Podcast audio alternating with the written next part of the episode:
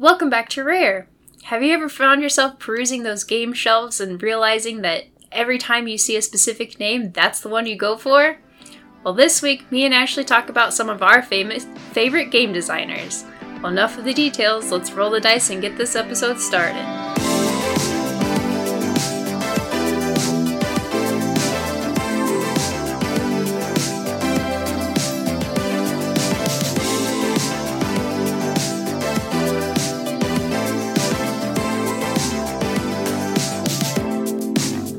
Everybody, I'm Ricky.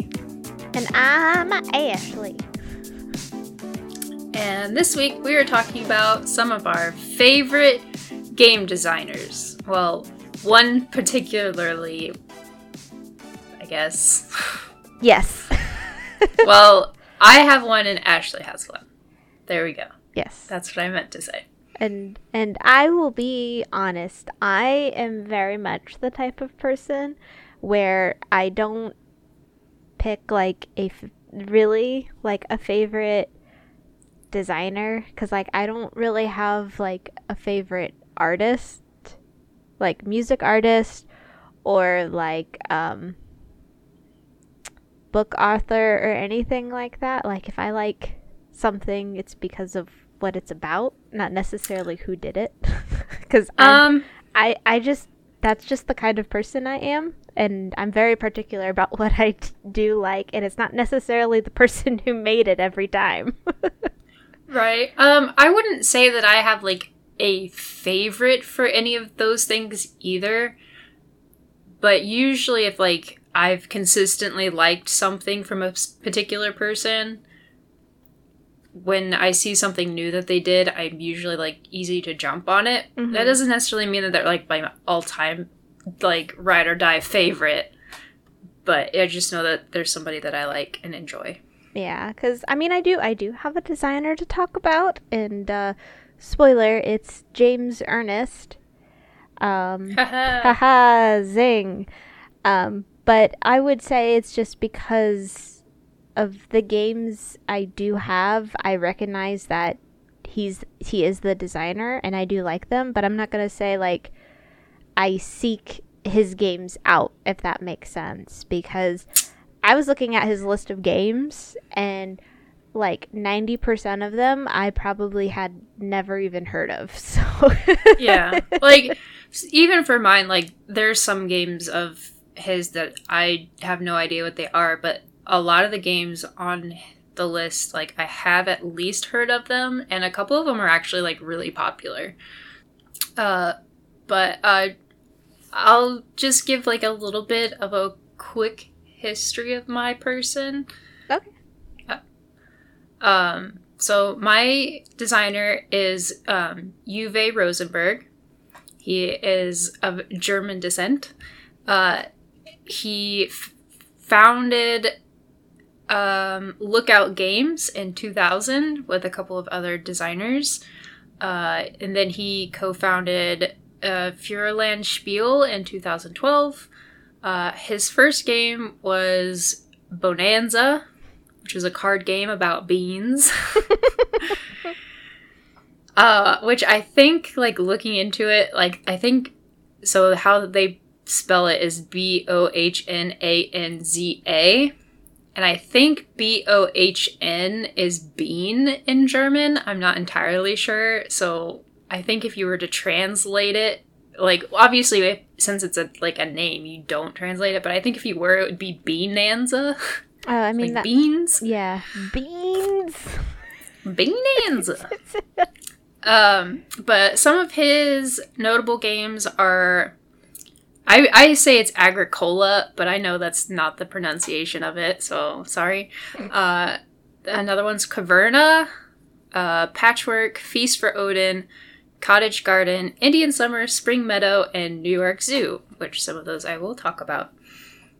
Nice. And so, yeah, Uwe Rosenberg. Uh, that, that's really funny because I recognized more games on that list than on James Ernest's notable games list. Yeah.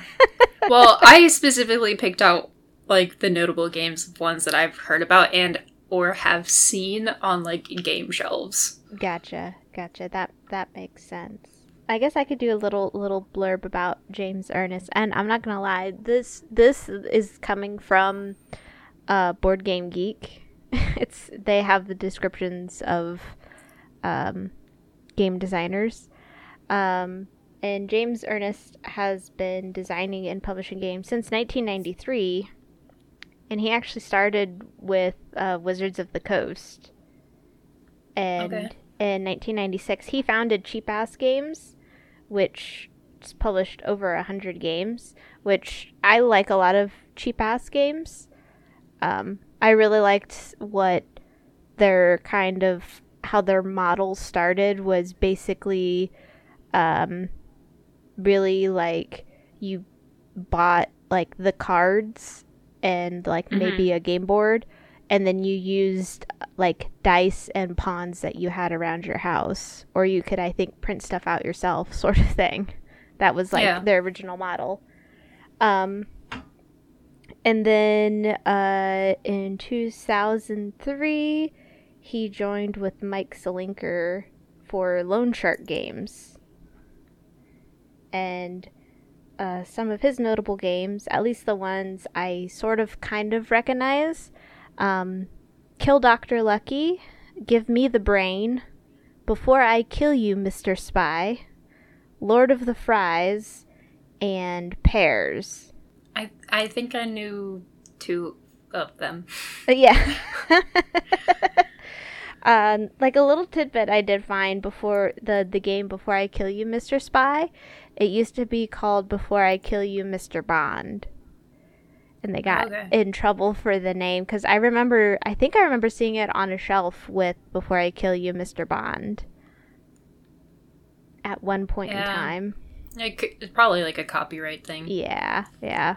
Yeah. I, I think Uwe's done like... I, I counted, like, the number of games on the list that I could find, and it even says that it's, like, a, like, a, what was the wording that they used? It's a abridged list. Ah, and yeah. even on and even on that list, there's thirty-three games, so he's done thirty-three plus games. And he he's kind of, like, evolved from, like, card games to like more heavy strategy, like mm-hmm. worker placements, and then into like the more polyomino themed mm-hmm. or mechanic type tile place, or not really tile placement, but it's like the polyomino placement yeah type games. I feel ya. I I think I understand what you're saying.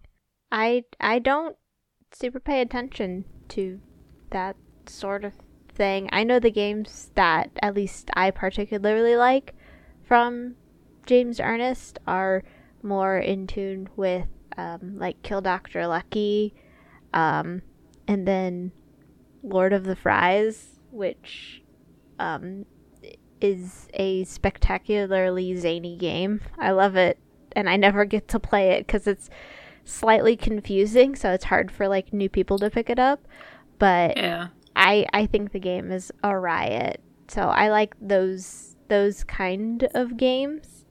Mm-hmm. Um, but he's done a a large variety of games. Yeah.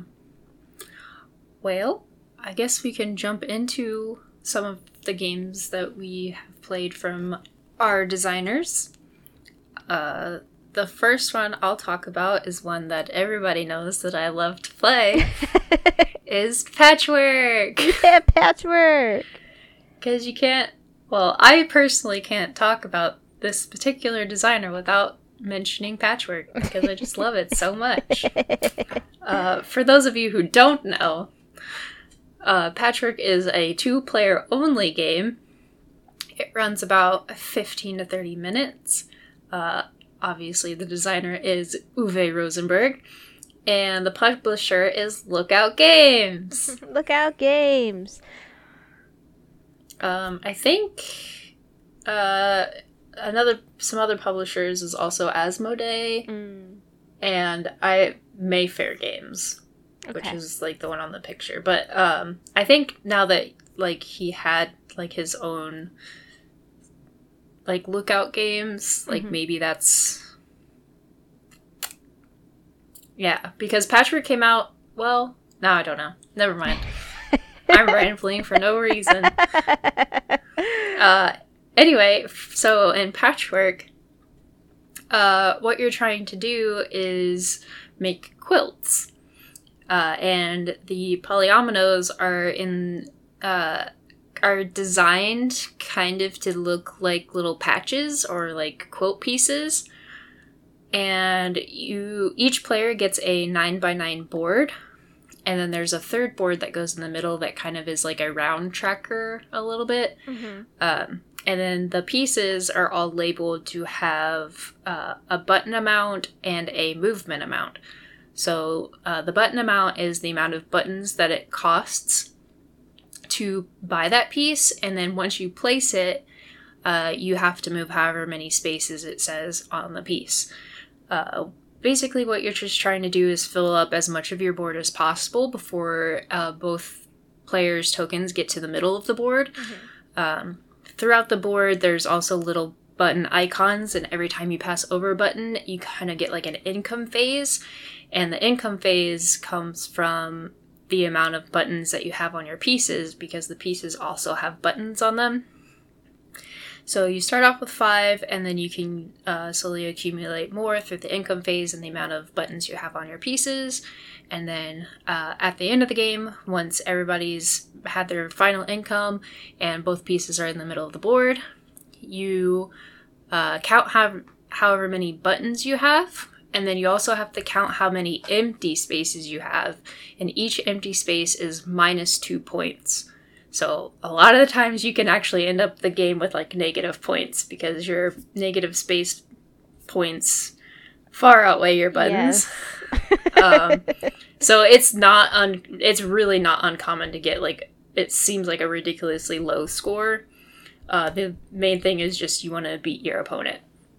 Um, so, um, and then uh, another bonus thing is if you can complete a seven by seven square within your nine by nine, you get a seven by seven, like you get the seven by seven bonus, which is just seven points at the end of the game.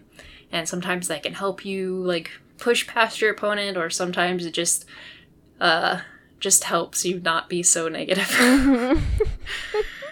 But it's a really fun game. I highly recommend it, especially for two players. Not that there's any other option, but like if you want games that are specifically two players, I highly recommend this one. Mm-hmm. Um, it also does have an app, so you can play it against like A I, and the A I are ridiculous. Like I'm surprised like at how often I lose to the A I in yes. that game. Yes. Like it's they're pretty hard. Yes. So if you want a challenge, I would definitely get the app and play against the A I. Yes, one hundred percent. Like I had it and I'm like, I feel like I'm doing something wrong. I'm playing on easy, but I I'm also just really bad at like sh- the the strategy aspect of the game.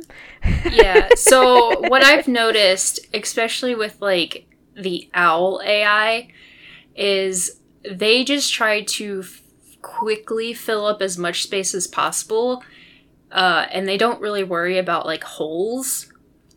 And uh, they more so go for button count. And so, like, usually at the end of the game, they have, like, thirty or plus buttons. It's, like, stupid ridiculous yeah. how many buttons they usually end up yeah. with. And then they also try to go for the patches to kind of fill in the holes that they make. But they're just trying to, like, kind of F- force themselves to skip just so they get more buttons. So it's not like a it's like it's a good strategy, but not like a solid strategy necessarily. But it's it's still stupid hard because they always have like a butt ton of buttons. I I do I do love Patchwork though. Yeah. Yep. And well, that's Patchwork. Beautiful game. Uh, they do they do have other themes too. So there's the the regular game, which is perfectly fine. They do have a Christmas edition, which I think the pieces look like little like packages.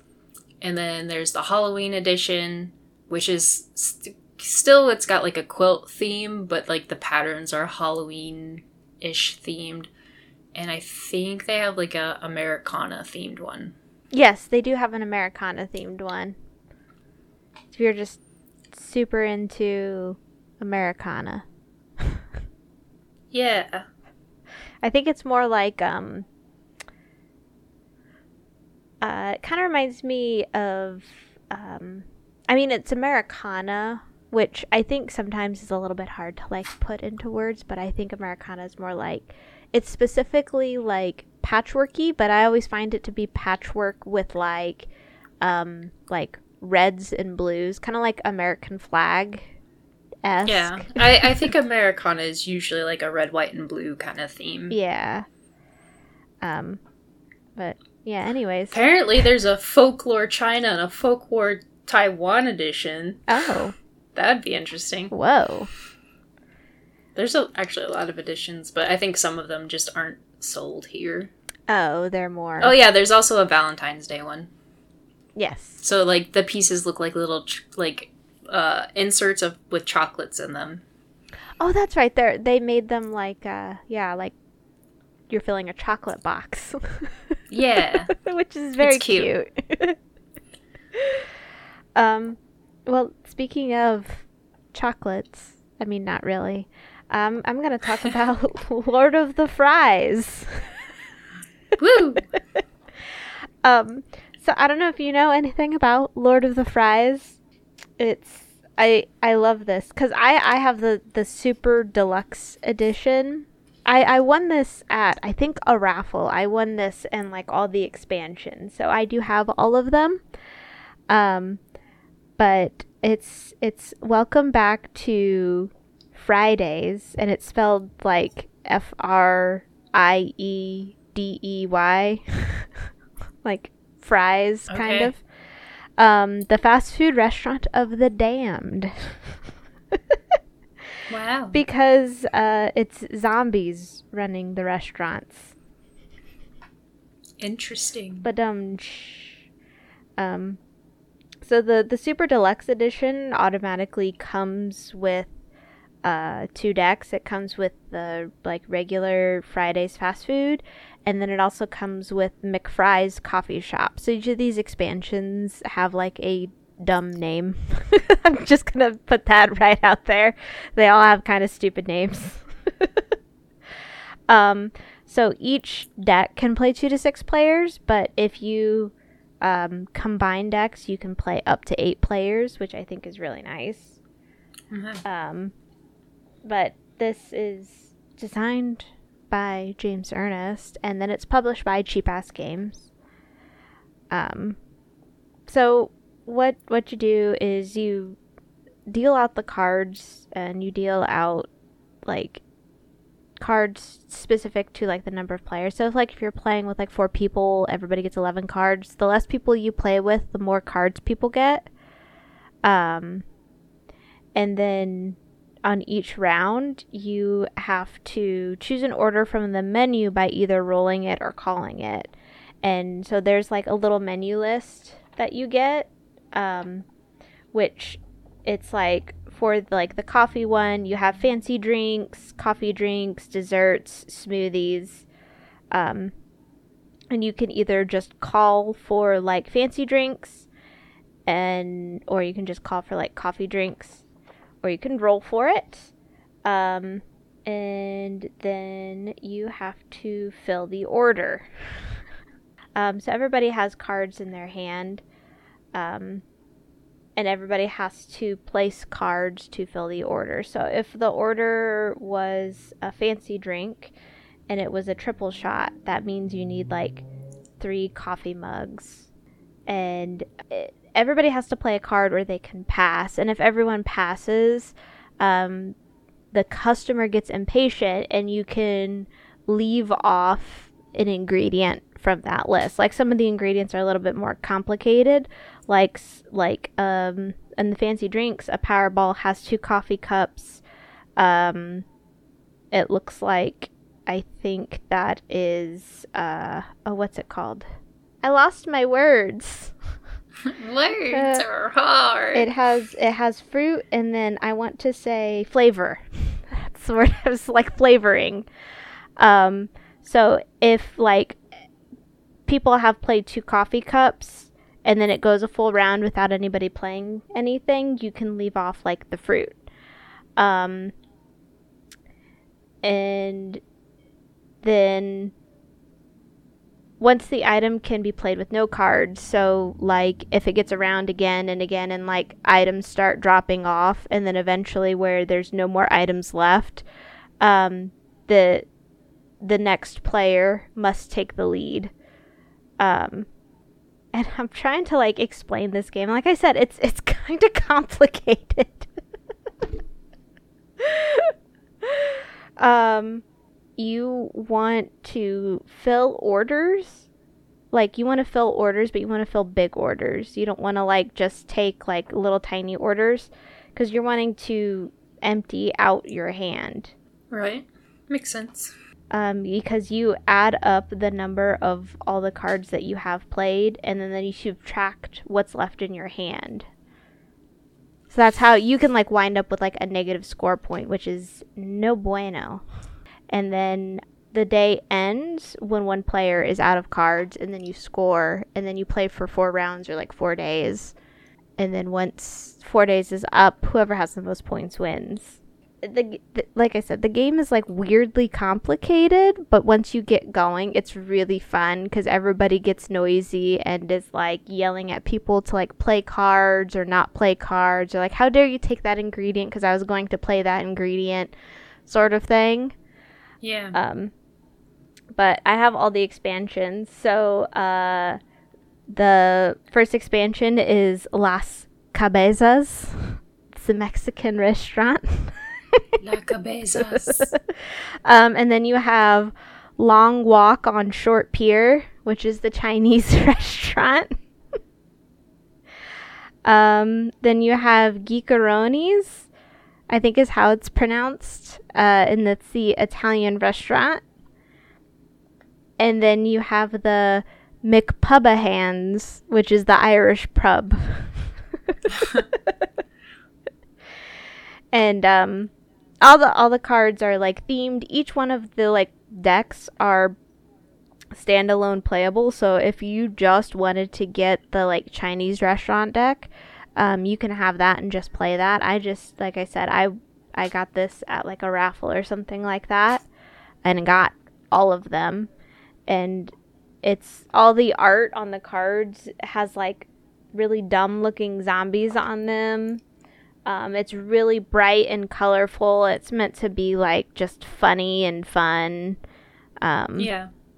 But I, I just, I really enjoy it and get a kick out of it. And it's, it's a, it's like a type of game I haven't really seen, but um, at least like the theme and like the style. I've seen games where you're going around trying to get people to lay cards down or not play cards down sort of thing. Uh-huh. Um, but yeah, that's that's Lord of the Fries. Nice. Sounds fun. Yeah. I'll break it out sometime with you and you can see how zany it is. Do it! The next game I'm going to talk about for Uwe Rosenberg is New York Zoo. So this is one of those games where I it kind of caught my attention. I looked at it and I saw it was his one of his games. I'm like, I'm buying this. uh, this was also the one where I think I talked about it in, in another episode where uh, I like to check the components, mm-hmm. and the component list wasn't on the in the rule book, it was on the outside of the bottom box, which was super weird, and I was like really frustrated at first because I didn't realize that's where they were, and then once I saw it, I thought it was really cool. Um, but I'm looking at the rule book now, and it literally says, looking for the list of components, check out the sides of the bottom box. It's like, totally missed that the first time. So if you had just looked a little bit harder, you would have seen that instead of panicking. Yeah. Well, I eventually found it, and I did think it was cool, but I totally missed the disclaimer on the game, in the rulebook. But uh, this game is New York Zoo, It's one to five players, plays about thirty to sixty minutes, and designer is uh, Uwe Rosenberg, and the publisher is the Feuerland Spiele, so the second uh, game company publisher thing that he co-founded. Um, so in New York Zoo, basically you're just building and mating animals in a zoo. Well, you're building uh, exhibits and you're mating the animals. Um, so it comes with a board that has a bunch of different sections on it, and you split up the different uh, polyominoes. I always have to think how you say it, because I know if I just say it, it's going to come out wrong. Uh, and then also on the board is uh, like different, like there's always two different animals that can mate at the same time, but not with each other, if that makes sense. Yes. Uh, like, uh, on some spot, on one spot, there's like a kangaroo and the meerkat. Another spot, it's a flamingo and the kangaroo. Another spot, it's like the uh, white fox and the penguin. Um, so those are the different animals. You got uh, the meerkat, the flamingo, the white fox, the kangaroo, penguin. I don't know if I already said penguin. There's just five different animals. Okay. Um, okay. Uh, and then uh, there's different boards for different numbers of players. And then on each board, it also tells you, like, there's a one, two, three, four, five, um, to tell you, like, the order of who goes first. So you kind of want to divvy them out randomly. Mm-hmm. Um, and then whoever has the number one just goes first. Um, So, uh, on your turn, you, uh, move the elephant, which is how you determine, like, which goes around the board that has the spaces for the pieces and the mating spaces. Um, you can move the, uh, elephant, um, one to four spaces, uh, for two to four player games, or one to three spaces for three to five player games. Um, you can decide how far you want to move it. You can move just one space, um, and then it, so if you land on a space in front of the pieces, you take the top piece, and if you land on a mating spot, then you mate, like, those animals that are in that area. Okay. Um. Uh, you cannot land on a space that is empty, though. So once, once uh, like, a section has been completely cleared out, you can no longer stop on that space. Gotcha. Okay. Okay. Um, the second thing is, is you take the action on where the elephant lands. So, like I said, you either take a piece or uh, breed. And then uh, the last thing is animal breeding for all, if applicable. So, uh, moving the elephant and taking the elephant action is pretty self-explanatory. Um... So you just uh, buy the enclosures and you add them to your zoo area. Um, and then on your board, there's also three little, um, like, holding areas where you can put animals before you move them into an exhibit. Mm-hmm. Um, you can only hold up to three. Um, and then uh, if you do place a piece, you can move uh, some of the animals that you have in the holding areas into the exhibit. Um, you can also move animals from an exhibit to a new exhibit if you would like to do that, but you always have to leave at least one animal behind in the previous exhibit. Um, and then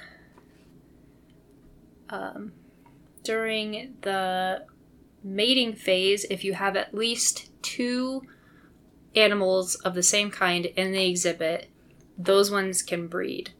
If you don't have two, then you can't uh, mate them or breed them, obviously, because you have to have two to make a baby. Yes. Um, if you end up filling up a full exhibit, then you remove all the animals from that exhibit, um, but you can save one in your, like, little holding area if you want to. And then you also uh, get to take an attraction piece. And the attraction pieces can be, I think, like, one to six sizes. Um, and they're just like um, attractions. So there's like uh, a roller coaster or um, like a hot dog stand or an ice cream stand or something like that, just to add a little bit of fun to your zoo, because, mm-hmm. you know, you always have to have attractions along with the animals in most zoos. Um...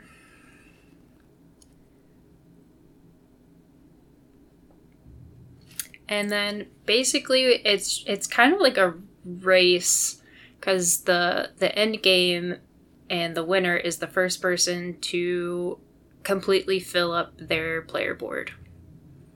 Okay.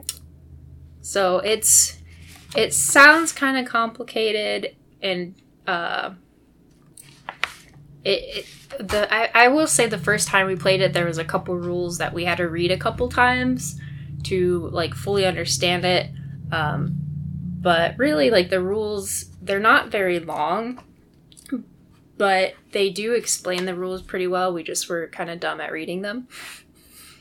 Oh yeah, um, that happens. um, but they do have examples for each like section, and the the examples really do help, because they have like pictures and stuff to help like visualize it. And really like, once you actually, like, underst- I think the most complicated thing is probably, like, the breeding and moving animals around. But once you understand that, the game actually goes pretty quickly. And it's a pretty easy, like, end condition. Like, when you fill up the board, you're done with the game kind of thing.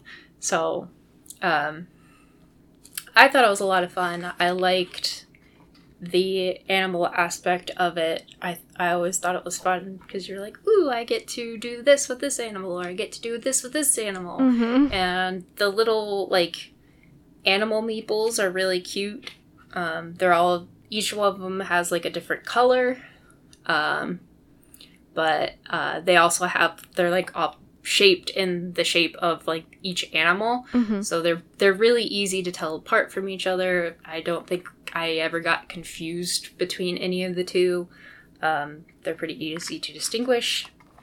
And it was just a really fun, cute game, because you get to make little zoos. Aww. That so that's New York cute. Zoo. Super cute. Love it. Um, the next game I'm going to talk about is, uh, you remember Kill Doctor Lucky? Yes, yes. Well, this is uh, Get Lucky. Get Lucky. It's the, it's the Kill Doctor Lucky card game. Um, and it's designed by James Ernest, of course. Uh, published by Cheap Ass Games. And it's a two to six player game, because I'm really digging two to six player games. Or I guess James Ernest is, because the, the games I'll have are two to six players. um, so Get Lucky is kind of Kill Doctor Lucky in just a card format. There's no board for him to move around. Instead, um, Doctor Lucky moves from player to player.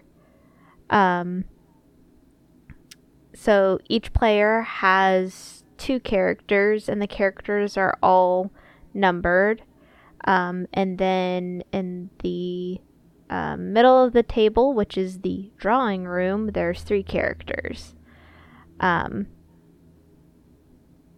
and then if there's less than six players, there's uh, unused characters get put to the side. um, bum, bum, bum. And then otherwise everybody gets cards, which are kind of your typical, um, doc- like, Kill Doctor Lucky cards. There's motive and weapons. Um, and then there's opportunities and spite. Um, so what you do on your turn is you can do one thing. You draw a card, you play a card, you swap a character, or you try to kill Doctor Lucky. Um... Doctor Lucky starts at the lowest numbered character that's not in the drawing room. Um, the characters are numbered one to, I think, thirteen. Um, There, there's enough for everybody, trust me. um, so the way that the um, weapons, motives, and opportunities work is that they there are they're perfect for specific characters, but any character can play them. So, mm-hmm. like, if you have the character number two and you have the weapon number two, that is, like, a perfect, like, bonus, and you get two points. Whereas if the number three character had the number two weapon, they would only get one point for it. Um, okay. And you can discard um, upgrades like the weapons, the motives, and the opportunities to place a new one there, but otherwise they're, like, permanent. Um, so, like, if you swapped out characters with one in the drawing room, the cards that you attach to it would move with it. Otherwise, it, the game kind of goes a little bit like a normal, like, Kill Doctor Lucky game, is if you try to kill Doctor Lucky, other players can play spike cards to stop you from killing Doctor Lucky. Um, and then... if you fail, you get to keep those um, spike cards. You get to keep one, and uh, it adds up for you, so it makes it easier to kill Doctor Lucky later on. It makes it harder for other players to stop you, as per the usual for a Kill Doctor Lucky game. And then Doctor Lucky moves um, it in the next character in the sequence. So if he's at four, he moves to five. If he's at five, he moves to six, so on and so forth. And he also um, moves to the drawing room. Then it's no one's turn. So the way that that goes is the player who had the last turn, that had Doctor Lucky, gets to draw a card, and then everybody else gets to draw a card, but only if they hold fewer cards than the number on the character that Doctor Lucky is visiting. So if he's visiting a low number in the drawing room, nobody's probably drawing any cards. Right. Um, but otherwise, you're just trying to kill Doctor Lucky. Dang guy. I know. Always trying to... Always getting almost killed. I know. Um, I like it, because, I mean, it is... It's... basically Kill Doctor Lucky, but in a purely, like, card format. And I actually got this before I got the full board game Kill Doctor Lucky, because it was right before they came out with their nineteen and a half anniversary um, of Kill Doctor Lucky. So it was really hard for me to find a copy of Kill Doctor Lucky until that, that version came out. Um, but I, I, I enjoy Get Lucky, because it's just... it's a little bit snappier, it's um, a little bit easier to set up, there's not a board, there's just cards. There's just cards and a pawn that is Doctor Lucky. Yeah. Uh, I mean... yeah. Eh. In the board game, it can be, like, really hard to get him isolated, mm-hmm. so... yeah, and I mean, this simplifies it, because when he's with you, you have an opportunity to try and kill him. Um, yeah. I would say, like... a strategy, even for, like, regular Kill Doctor Lucky, is just try and get a shot at him right away, even if you don't have, like, any weapons or anything like that. Um, just because it's going to force players to play spike cards on you, which give you, like, more points later on. And, right. um... And sometimes if nobody wants to play a spike card, it gets to the last person and they're like, well, it turns out I don't have any spike cards, and you win the game right away. Yeah, that's true. It, it's it's happened before, but I think it was, like, pure, like, luck that it got to the last person and they legitimately did not have any spike cards. I for- I forget, like, which cards don't have clovers on them. There's not... I I think, I want to say it's the rooms. Mm. I could be wrong. I don't remember. It has been a little while since I've played it. Yeah, but, like, yeah, I think ninety percent of the cards do have clovers on it. Um, so it was a very rare happenstance, but it does happen. Sure does. But that's Get Lucky. Woo woo! All right. Uh, my last game uh, is actually part of a trilogy. Uh, mm. So the game I'm going to talk about is Cottage Garden, but it's in a trilogy with Indian Summer and Spring Meadow. Cute. Um, so uh, basically what that means is like all the games kind of have like a similar vibes and similar mechanics, but the they do play differently enough to be like their own games. Um, uh, another trilogy set is like Azul. Like there's Azul, the base, like the regular game. Um, I forget what the second one's called, but I know it has stained glass in the name. Uh, and then the third one is Summer Pavilion. Mm-hmm. Like those three games, they have similar mechanics, but they just play differently enough. Um, Which I think is kind of cool. Uh, I actually forgot that it was a trilogy and that the third one came out, and I just got the third game, like, today. so, uh, and we actually played it, and it was pretty fun. Um, but College Garden is the first one that we got, and there is an app for it, so uh, you can learn the rules pretty easily by playing the app. Uh, but the uh, physical board game is also fun as well. Uh, basically, in College Garden, uh, first I'm going to talk about things. So College Garden is one to four players, runs about sixty minutes, uh, designer, obviously, and then the publisher is Stronghold Games. And Stronghold actually does publish all three games uh, in the trilogy. So... Uh, in College Garden, Cottage Garden, uh, College Garden, College Garden, uh, in College Cottage Garden. Jeez, this is a hard word to get out. uh, you're basically just making a garden. um, they also do offer like um. Oh, it's a link for Board Game Geek. Uh, there's a video of like a how to play this game. Oh, very nice. Um, I think it's in the other. I know it's in the third one, so I'm assuming it's on the second one as well. Because why wouldn't they do that? Yeah. Um, basically, uh, you're just trying to build as many gardens as possible to get a lot of points. Uh, so. Starting out, you do get two separate plots of land of f- five by five, like little gardens. Uh, some of them have little pots on them. Some of them have like little glass domes. Um, so they're kind of they kind of act as like a like obstacles a little bit because you get points for having them exposed when you fill up the board. Um, so if you cover them, you You don't. You just don't get like this little extra points, so you kind of don't want to do that. So you have to kind of like you kind of want to fill the board in as best you can without covering them up. But sometimes it's not something you can really avoid, and you have to cover them up.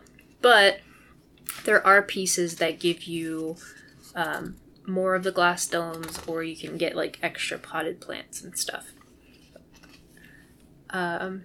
So during the game.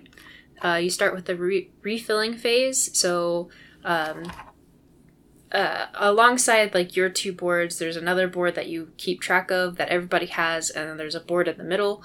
It's a four by four, and you have pieces in each section of that board, and then there's a like a brown tracker kind of thing that goes around the outside of the board, and when you have it, um, uh, like. So let's say it's one, two, three, four, A, B, C, D.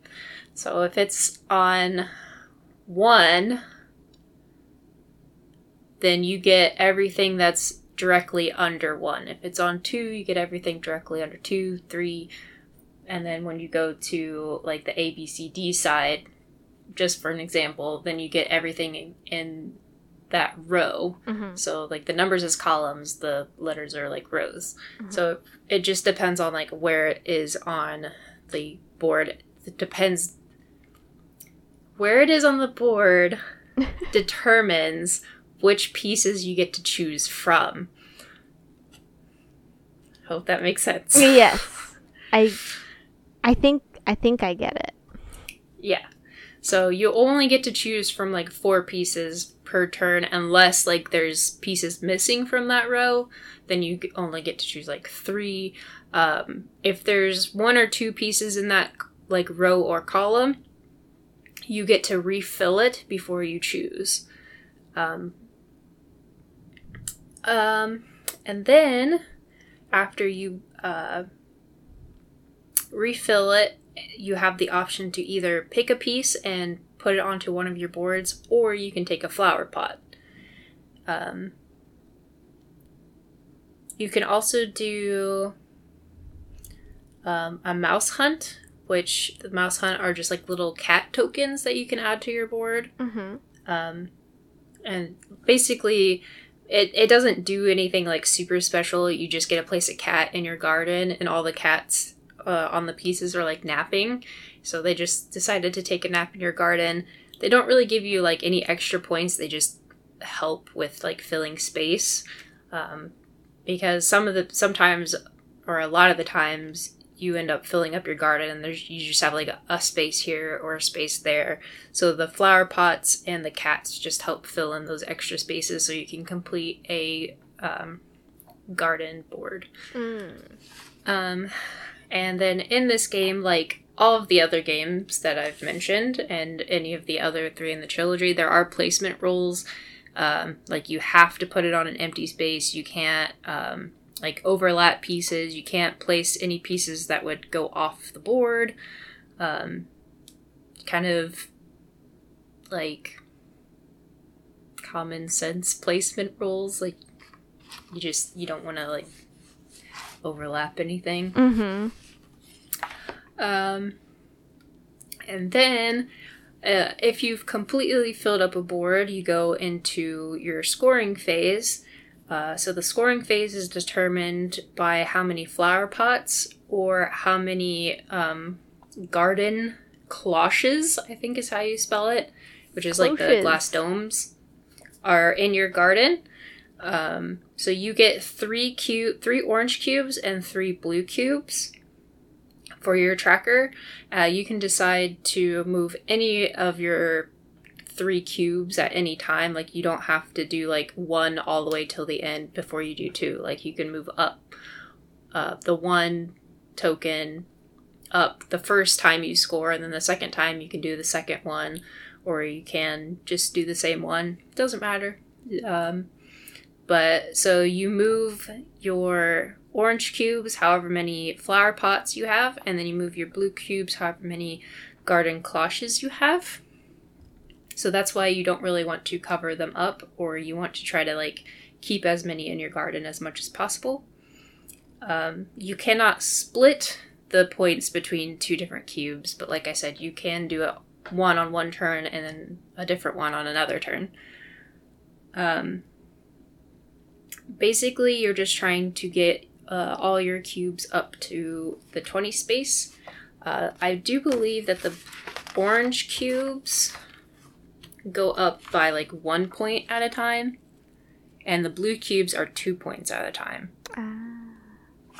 So because there there is a slightly less chance of getting the the glass domes than there are the flower pots, because you can just pick flower pots if you want to as part of your action. Gotcha.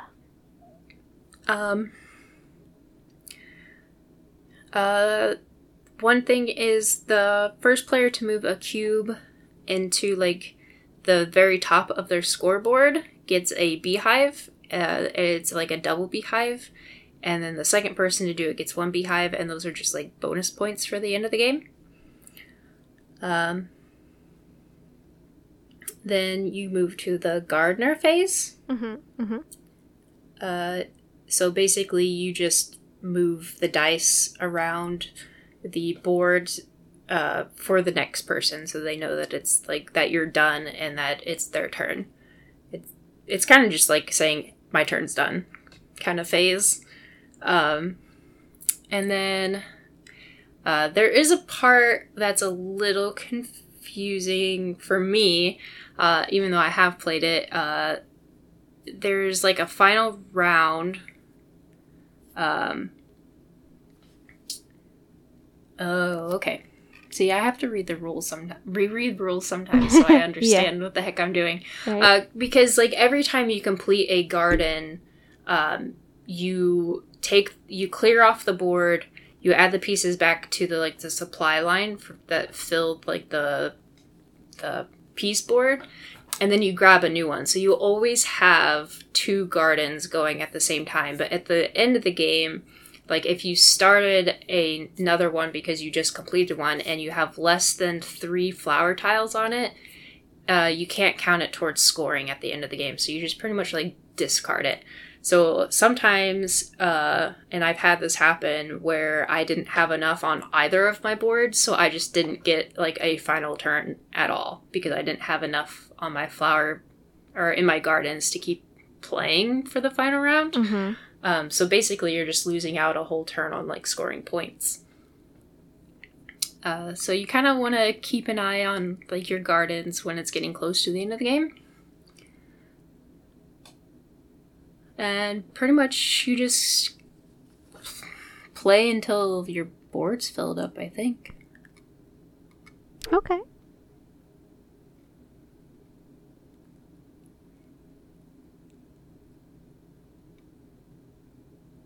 Oh, but, like, the longer, yeah, so, the, like, the longer that you take to fill up your board at the end of the game, um, you start losing points for each round that it takes you to, like, finish your last boards. So, like, you can get more points, but you also could lose more points if you're not super careful about what you're doing. So part of the strategy is, like, just timing your play with the end of, like, the rounds coming up. But really, you just end up adding up your cubes and, like, where they're at on the board, and you count, like, for each cube, for all three orange and all three blue.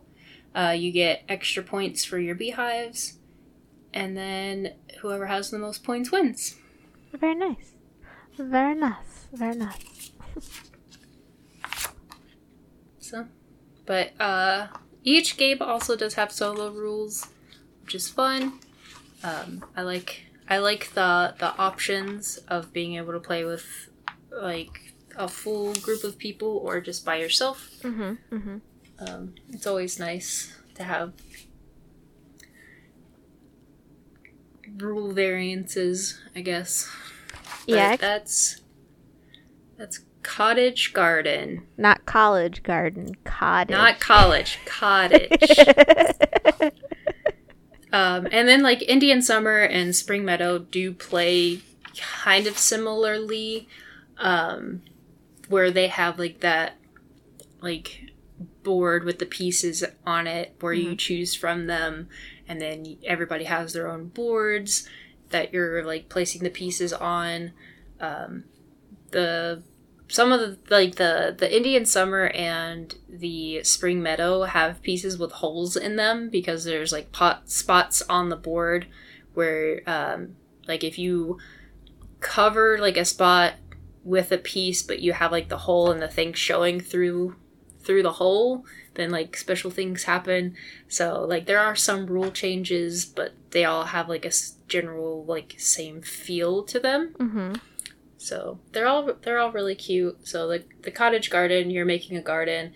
The Indian Summer, you're, like, going through a walk in the woods during autumn. Okay. Is and then uh, Spring Meadow is you're kind of, like, on a, a trail. You're on a hike on a trail in the mountains, and you find a spot that's, like, springy and green instead of being all covered in snow. Aw, and there's cute. like little. Um, I think it says marmots, but they kind of just look like groundhogs. So I don't know, like, if that's the same thing or if they're, like, two different things, but they have are, like, maybe from, like, the same, like, family kind of thing. But it's cute. Check them out. Check all of them out all Very the time. Cute. Uh, yeah, marmots are uh, large ground squirrels. So they're like groundhogs. Yeah. Groundhogs. I think we we probably just straight up call them groundhogs. Yeah. Uh, off topic, talking about marmots and groundhogs. Well, I I mean, besides straight up like Kill Doctor Lucky, I don't really have any other um, James Ernest games, um, but I'm going to talk about one that I have played, but it's it's just sort of another variation of Kill Doctor Lucky, but it's The Island of Doctor Lucky. Oh, uh, see, I didn't even know that there was more games to the Doctor Lucky stuff. Oh yeah, there's there's there's um there's a few, not like a lot. But there's a few. Um, but The Island of Doctor Lucky is, I mean, you basically play it the same as you would Kill Doctor Lucky, except instead of being in Doctor Lucky's mansion, you're on Doctor Lucky's island. Um, and with the island, uh, as you would expect from a um, beautiful, dangerous island, is that there are hazards. Um... And the hazards are cards that you can play to try and kill Doctor Lucky as well, instead of just using, like, a weapon. Um, and it just, it's kind of an extra thing to the game. Um, but otherwise, it plays pretty much the same as Kill Doctor Lucky, but it's on an island instead. So if you're in an island mood, um... I love Aloha. I I love the names of like the locations on the island, because every there's there's um a a bunch of locations. I think there's twenty-four locations, so there's quite a bit of locations on the island. It's a pretty big uh board. Um, then Doctor Lucky moves, you know, in ascending order. He starts at one. Then he goes to two and three and four and so on and so forth. Um, the players still have to follow the rules. They can't be, um, I think the line of sight works a little bit different because it's like technically all an open map. Um, but some of the locations um, are pretty funny. Uh, so you have like your normal, like there's an observatory, there's a lighthouse, um... you know, this the docks, the Sunset Beach, but then you also have Lagoon of the Squid God. Um, you have Moistly Lake, uh, Tiger Woods, nice Cliffs of Social Anxiety. That's a that's a favorite of mine. Truth. um. So. Yeah, the, the names of the locations are, are very fun.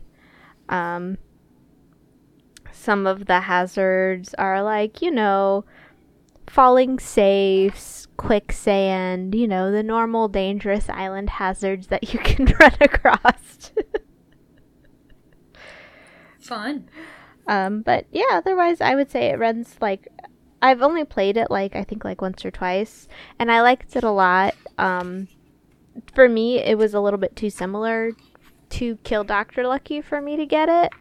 Um, although it is different enough, I'm like, yeah, I could probably get it. I mean, it's a fun, um, you know, you bring out the Island of Doctor Lucky in, like, the spring and summer for those, like, beach vibes, right? Yeah. um, but, yeah, you know, Island of Doctor Lucky.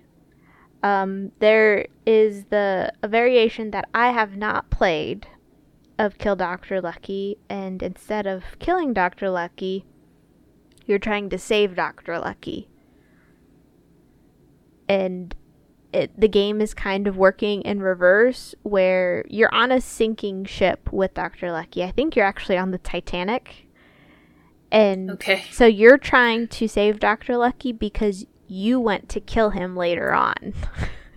Gotcha. So you're trying to save him, and then instead of the other players preventing you from killing him, the other players are preventing you from saving him because they went to save him. Gotcha. If they save him, they can get closer to kill him. Yes, exactly. That is exactly the premise of it. Um, so he's, yeah, that's, I mean, that's the only difference with, I never, I've, I've not played it, so I don't, I don't really know what the map is like, um, and I don't know, like, how much different the game feels, uh, but it, it sounds like a lot of fun, and I love, like, the concept that you're trying to save him to get him later to kill him. Right. That is pretty funny. But yeah, like the, the Doctor Lucky universe I find absolutely hilarious. And just the idea that this, this Doctor Lucky has like pissed so many people off. That right. They all, because if you look at all the character cards, each character has a reason that they want to kill him. And it some is. Of them are very good reasons, and then some of them are, are pretty good reasons. Yes, exactly. Like, some of them are just, like, really, really petty. Like, he right. broke up with me and started dating my sister. Like, but, yeah, the, the, yeah, the, the Doctor Lucky universe is probably one of my, my favorite, uh, like, game universes, I guess. I don't know. Yeah. I do like it when, like, games are from the same universe. I think it's fun. Yeah, yeah. Like, um, a little bit off topic, but, like, the uh, the Captain is Dead universe. Mm-hmm. There's a bunch of different games, but in each one of them, the captain has died and the crew has to survive or escape or what have you. Got to love it. But yeah, I would say overall I like I like the games James Ernest uh, designed. Uh, I just I really like the you know the Doctor Lucky series. Um, Lord of the Fries is pretty fun. Um, he designed another game that I haven't played, but one of my friends uh, really liked. It's called Stuff and Nonsense. Um, I haven't played it. It's designed by James Ernest. I'm pretty sure it's published by Cheap Ass Games, um, but he said it's pretty much how it sounds. It's a game about stuff and nonsense. So, what a helpful explanation! I know, right? Um, I haven't played it, and I, you know, that's all he kind of said. He kind of tried to explain it a little bit, but this was um, a few years ago. It's been, it's, you know. You know, the pandemic really kind of changed everything. Yeah. So I never got to to play it with him just because we, you know, never really got to hang out for a couple years, really. Um, because he actually owns it. But he said it's like you, you're collecting stuff and you're explaining nonsense about the stuff is kind of what he said. Interesting. Yeah. Interesting. Yeah, I know. I'm I'm fascinated by it. It seems kind of uh, in character, I guess, to the games that I like and recognize, like the, the Doctor Lucky series and the Lord of the Fries. Like, it's kind of that goofy, nonsensical sort of thing, which I am mm-hmm. I'm all about. Yeah, with with uh, the Rosenberg games, I. I like puzzles a lot, and I like strategy. So usually if, if he's got one of those types of games out, I'll probably buy it because I love them. Yeah, because I think, I think that's, like, if you know a designer and you like the designer, it's because they come out with a lot of games that you like, like that type of game. Yeah. And I think I think sometimes, at least for me, which is, it's great for designers to kind of go and make, like, varying games that are more, that, that are different from that type of game that maybe you like. So it's, you know, not to say that their other games are bad, but it's just not something that I prefer overall, sort of thing. Yeah. Um, I know uh, one of his games, Feast for Odin, was really popular there for a while, and it's actually like a, uh, I guess it's another polyomino game, but it's a worker placement. It's like those two things combined, which I find interesting. Yeah, I've heard really, really good things about uh, Feast for Odin. I think that was on, um, from many, many moons ago. I think we talked about it vaguely on our first worker placement episode. It, pro- it probably was like the top six. Yeah, I think it was in the top six for worker placement. Um, I just know that that game is like, if you've seen the box, like the box is huge. Yes, it's it's, it's, a, it's a thick boy. Box. Yeah, and I think if I remember right, um, we went to a game store and I picked it up, and it's it's a beefy box. Yeah, it's not all There's, air in there. th- that's that's one of those games I think I've heard that it's just like. It's a long, a long game because there's just so much stuff going on. Yes. So, like, I'm I'm interested to just like see how that game is played because it is two things that I like. Mm-hmm. But I'll I'll definitely have to make sure I'm in the mood to be like sitting there for a while. Yes. Yes. Um, which that vaguely reminds me. Don't don't ask me how my mind works because I don't even understand half the time. Um.